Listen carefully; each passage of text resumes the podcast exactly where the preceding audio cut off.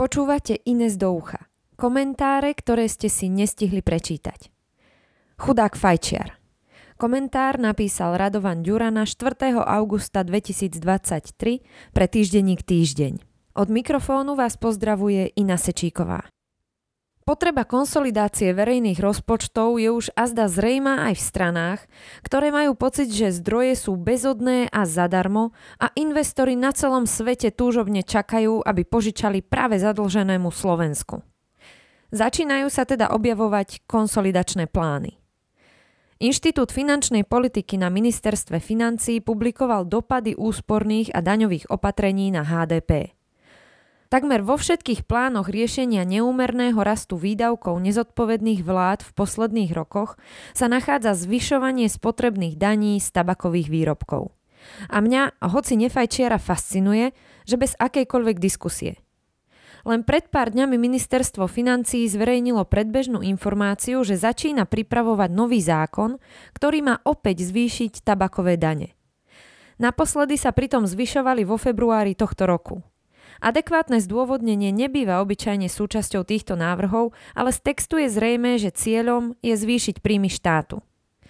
Ak ste si doteraz mysleli, že zvyšovanie tejto dane má nejako súvisieť so zdravotnými dopadmi fajčenia, žili ste v omyle. Úloha ministerstva financií je vyberať peniaze, nie robiť zdravotnú politiku.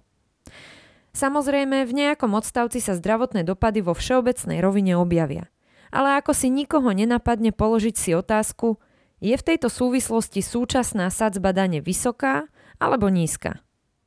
Bohužiaľ v slovenskej odbornej literatúre odpoveď na túto otázku nenájdete.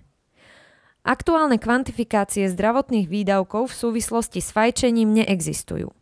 Nenájdete ani poriadne údaje o tak základnej otázke, ako je prevalencia fajčenia. Klesá alebo rastie? Podľa niektorých zdrojov rastie, podľa iných stagnuje, podľa tretích klesá. Podľa výkazov spotrebných daní počet predaných cigariet klesá. Za posledných 5 rokov o 11% Tento výsledok by mal potešiť všetkých obhajcov znižovania spotreby tabaku. Lenže zvyšovanie daní na cigarety ich predražilo natoľko, že výrazne viac ľudí kupuje, paradoxne, menej zdanený balený tabak. Ak by sme ten prepočítali na ušuľané cigarety, pokles spotreby je 6,6% Časť spotreby sa presunula do zahrievaného tabaku, ktorý je však výrazne menej škodlivý, lebo konzument nevdychuje z plodiny horenia.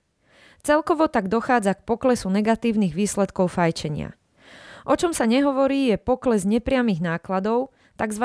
pasívneho fajčenia. Skúste si spomenúť, kedy ste boli naposledy v byte, kde sa vnútri fajčilo. Význam tohto faktora v poslednej dobe výrazne poklesol.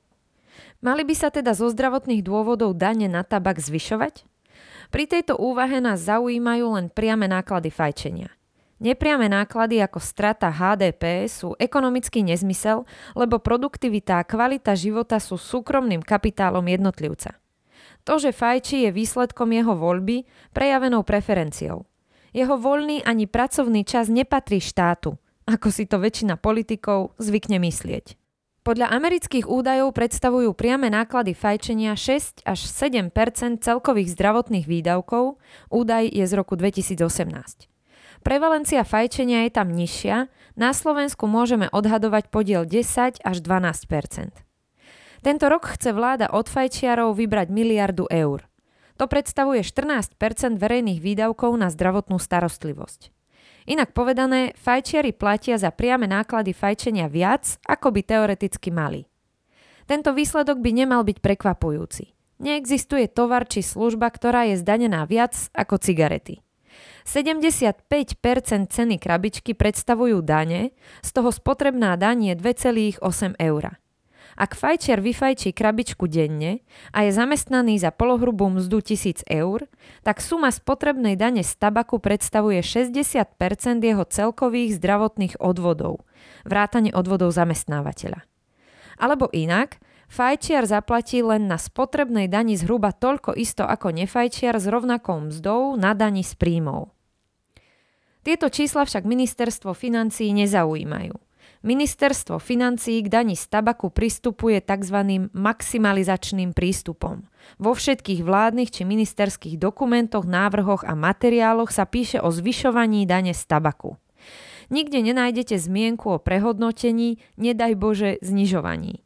Snaží sa nastavovať dane tak, aby neboli ani príliš vysoké, aby fajčiari nenakupovali v zahraničí, ani príliš nízke, aby neprichádzalo o potenciálne príjmy. Nehľadí na vzťah fajčenia a zdravotníckých výdavkov, pretože na Slovensku nie je výnos tabakových daní výdavkovo viazaný, teda nekončí v zdravotníctve. Čo to znamená? Vláda či parlament môže tieto príjmy použiť na rodinné balíčky alebo výstavbu novej sochy Svetopluka. Vo výsledku sa o logike zdaňovania tabaku mlčí. Nikoho nevzrušuje, že iné spotrebné dane na komodity, ktoré majú tiež negatívne zdravotné dopady ako daň z piva či daň z minerálnych palív, sa roky, ak nie desiatky rokov nezvyšovali. Spotrebná daň z tichého vína neexistuje vôbec. Fajčiari sú ale mlčiaca neorganizovaná masa a štátna pokladnica sa spolieha na silu ich návyku. Obhajovať fajčiarov je spoločensky nekorektné, nemá sa ich kto politicky zastať. A čo je najbizarnejšie, a skutočne by som chcel počuť niekoho toto racionálne vysvetliť, nerieši sa ani to, že menej škodlivá forma konzumácie zahrievaného tabaku je zdanená viac ako tabak na šúľanie. Či sa nám to páči alebo nie, nadchádzajúca konsolidácia sa bude veľmi pravdepodobne opierať o zvyšovanie daní. Slovenskí politici totiž na rozdiel od ich napríklad dánskych kolegov chýbali na hodine znižovania výdavkov. No aj debatu o zvyšovaní daní by bolo vhodné viesť otvorene, s dátami a argumentmi.